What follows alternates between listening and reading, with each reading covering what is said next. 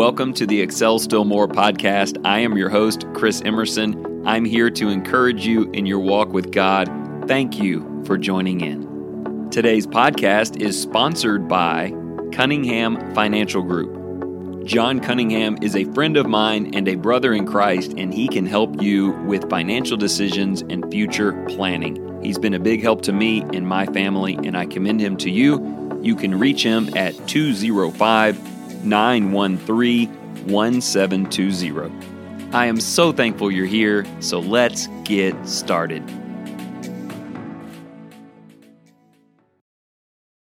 So, today's episode title might ring a bell for you depending on your age, I guess. I have always been a big Rascal Flatts fan.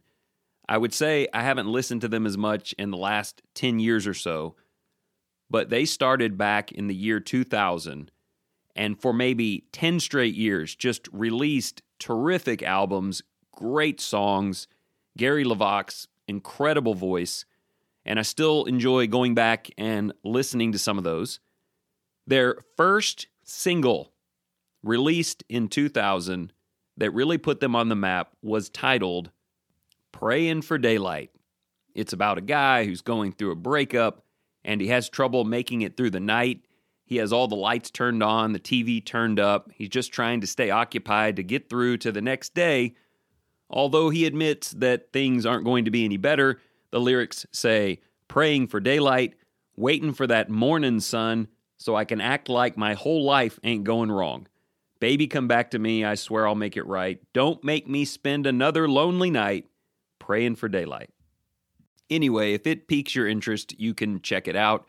Today's episode is not about that Rascal Flatts song, except that I thought about it. Those lyrics went through my mind. And for the very first time in my life, I found myself actually praying for daylight this past Monday night. Let me give you a little context for that. Though, if you live anywhere in Texas or north of us, you know exactly what's been going on. Right now, as I record this, it is Thursday, February the 18th. We have snow and ice everywhere. The whole state is basically shut down. Many of us have gone days without power or water. My son in law has a massive four wheel drive truck, and he was able to get me to the church building today so that I could sit down and record this episode for you. And I'm super excited that we have power here, though at the moment they have the water turned off to try to keep the pipes from busting. It has really been something, and I suspect we still have a few more days before the temperatures warm up and we start helping people who have those pipes burst or vehicle damage from accidents or whatever else that needs to be done. So, as of last Monday night, when I laid down for bed, we'd been doing okay. We still had power and water at our house, but we knew that Monday night was going to be the coldest night in my entire life, really in the entire life of Texas history for anyone I know. And there was just something really eerie about knowing that temperatures would be under par or below zero. Just as we were getting settled down for the night, the power went out. It was maybe 11:30 Monday night. It was pitch black. Not a single noise to be heard, no cars on the road. The moon was hidden away. It was really something. But we got everyone in their rooms and extra blankets on everybody, and we all settled down for the night. So I woke up at 3 a.m., and it was one of those wake ups that you knew was going to stick for a while. As I said, dead quiet, pitch black. I pick up my phone and I check the weather, and it's three degrees below zero outside. The temperature in the house had dropped dramatically. I could feel how cold my nose was and my fingertips. In addition to that, the silence was cut every 30 seconds by a smoke alarm somewhere on the other side of the house that would beep to indicate that the reserve battery was low. Does anyone know what that sound is like when you don't want to get out of bed and you don't know where it is And as the minutes roll by, your internal clock is counting off the 30 seconds, knowing that a beep is coming. It was not cool. Now, look, in terms of anxiety, stress, worry, I try very hard to not succumb to those kinds of things. We've talked over and over again in these episodes about optimism, prayer, and just really living our faith in God by committing ourselves to trust in His presence and in His power. I still believe all of that. But that night, as it got in close to about 4 a.m., and I'd been laying there for an hour, I had heard at this point 120 beeps, which, by the way, I learned at 6 a.m. when I finally got up to go look around a little bit was in the bedroom where my mother in law was sleeping. She had two dogs in there, her daughter was in there. I don't think I could have gotten in there to fix it anyway. They slept right through it, by the way. But anyway, back to 4 a.m. I'm laying there cold, it's dark, and I think for the first time in my life, I was praying for daylight. God, just bring the sun up. I don't care what the temperature is. I just want to see some light I want to feel a little bit of warmth. I know we're going to be okay. And I think we all were kind of thinking like this, and maybe we, we still are as of February the 18th. We're going to be okay. Even three degrees below zero isn't going to cause everybody inside to die of hypothermia, but it just feels beyond control and eerie. It was hard. So, unlike the song where he had the lights turned on and the TV turned up and was praying for the sun to come up, my experience was a little bit different than that. Instead, I started talking to God. I asked Him for safety through the night, and I tried to turn over and go to bed, but it wasn't happening. So I would begin praying again Lord, praying for daylight here, praying that you get me through. Help me know that you're here with me but nothing would bring me peace. And that's what I want to talk to you a little bit about. There was something that finally calmed me down, something that helped me relax and ultimately fall asleep for a little while, which I was really thankful for. It was not a 20 second prayer asking for the sun to rise or praying for God's help. It was, bar none, unequivocally, the longest prayer that I had ever offered in my entire life. We know that prayer is important. We know that the Bible says to pray without ceasing. We know that Scripture says to be anxious for nothing, but there's really nothing in the Word of God that tells you how long your prayers are supposed to last. We see references to Jesus praying throughout the night. I've never done that. We've heard people who prayed for hours on end. I'd never done that. For me personally, I think there's just a lack of attention that I can give to one thing. My mind bounces around and wanders all the time. I find it difficult to sit here in this chair and keep talking on this one topic for even 20 minutes. So I've rarely prayed for longer than five or 10 minutes at a time. And maybe on this particular night, it was just the perfect storm for focusing on God longer than just a few minutes here or there. There really wasn't anything to see on the cell phone, and the battery was getting low anyway, and I thought I probably needed to preserve it. So it was just me in the darkness with the occasional beep. I don't know how long I talked to God. Maybe a half an hour, probably closer to an hour, but I poured out to him everything. It felt like the most honest, transparent, emotional moment I'd ever had in the way that I spoke to my Creator. Now, listen, I don't feel the need to defend myself here, but I pray every day. I write prayers, prayers that really make a difference to me. I know that a prayer is helpful. Please remember this. I know that a prayer is helpful when I feel anxiety free, when I feel positive and hopeful, when I have a plan after it's finished. But on this particular night, a few thoughts here or there was just not going to be enough.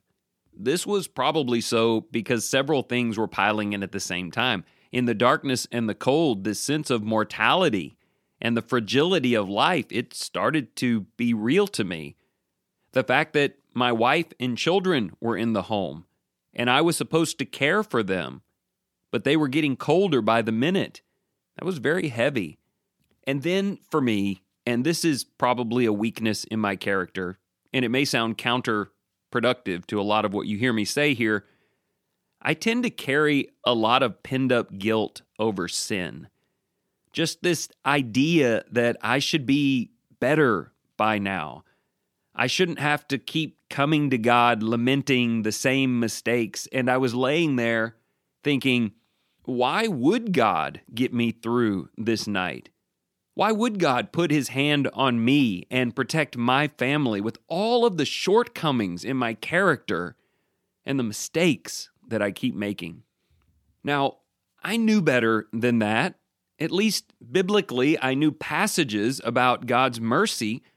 But in that dark moment, in the middle of the night, all by myself, I just felt scared genuinely to the core frightened that God may not love me, that God may not get me to daylight, that God may not protect my family because of the things that I have done. Have you ever felt like that? It's awful.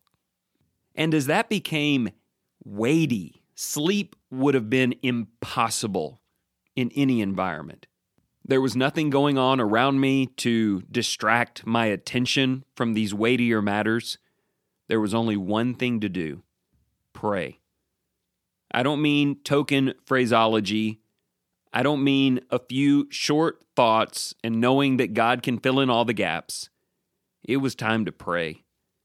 And honestly, looking back on it now, a few days later, it feels like the first time I'd ever really prayed. I know that's not true, but that was the way that it felt in those minutes, in that hour. But listen, I gave everything to God that night. There was not a single secret hidden, there was not a single fear ignored. I asked Him for things. I committed myself to Him in specific ways. And after there quite literally was nothing left to say, and after I had affirmed to myself what I knew to be true of this merciful, loving, present, kind, and beautiful God, I said, In Jesus' name, Father, I pray. Amen. I turned over to get some rest, and it was gone. The fear and trepidation, the guilt, gone. I felt completely refreshed I felt new. I felt like God would get me through the night, which, of course, in reality wasn't a massive risk anyway. It was still like 50 degrees in the house. But what I mean is, I felt like God would get me through the night because his hands were upon me. He had taken me into his arms. He had forgiven me, all of it, every sin. And he and I together had renewed our hope in the fruitfulness of this relationship. I need more prayer like that in my life. And I'm thankful that it was three degrees below zero in a powerless home with an incessant beep that brought me to the throne room in the way that I didn't even know how badly I needed. Now, let me say to you in these last five minutes, I tried really hard not to record this episode today. I thought nobody's going to want to hear my story. Nothing really provocative happened except a prayer at 3:30 in the morning. I did say the words to God, I'm praying for daylight, so it brought a little Rascal Flatts in, but even that doesn't carry this episode. In fact, I stopped it at the 9 minute mark and deleted it and thought about going a different direction. But then I came back and restored it and just kept talking. So, in that way, let me just thank you for listening. But I think mostly I feel embarrassed. There are so many people, maybe you, certainly someone in your life who is going through much darker, more frightening, and difficult situations than a night without power in a Texas snowstorm. There are people battling sickness, sorrow, strife, poverty, guilt, and shame in ways that I can't even comprehend. Please know I am in no way comparing my life to yours. Our problems are different.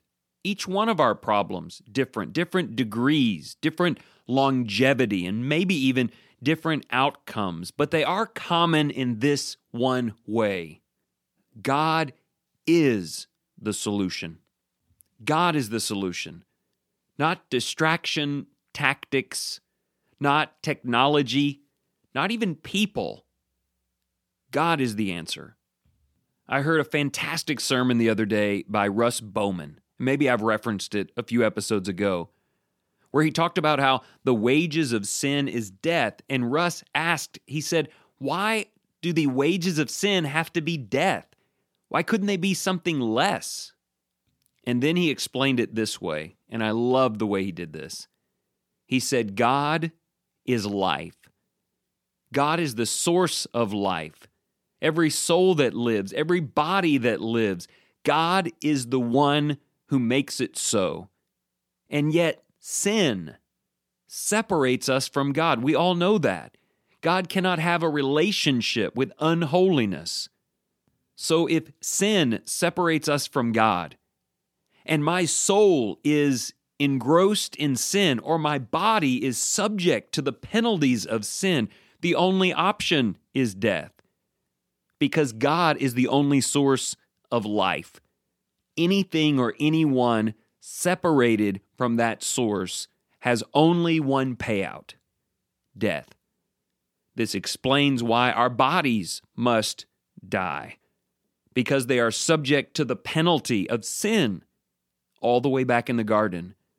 And this is why guilt and shame and the deterioration of the spirit is the only thing that can happen when we are distanced from the light, from the daylight of God's warmth and the life that only He provides. So, I guess what I'm trying to tell you is this like the sun in the sky will warm this place and bring us back, God has the power to do that for you but it's not always quick and easy and clean. Sometimes it's long and emotional and messy. And this is part of God's design. I feel like He could have taken that anxiety away from me in a millisecond and put me straight to sleep. But I wasn't ready for that, and He knew it. He knew I needed to take an hour and absolutely lay everything at his feet all the broken pieces, all the fears, so that he alone could piece it back together. It reminds me of the time that Jesus said of the demons, These kind cannot be cast out without fasting and prayer. He didn't mean just saying a few words asking for God's help.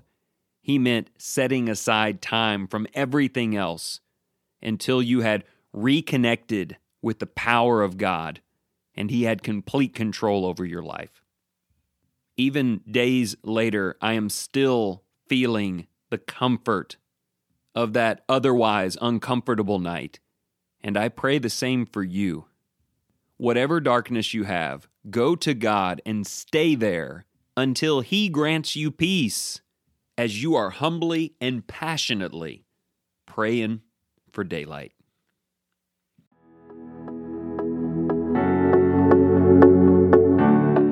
Thank you so much for tuning in today. If you enjoyed the program, please remember to share with your family and your friends.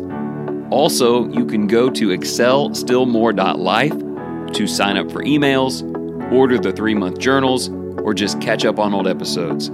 So until next time, let me leave you with this. Whatever you choose to do today, in the name of the Lord Jesus, excel still more.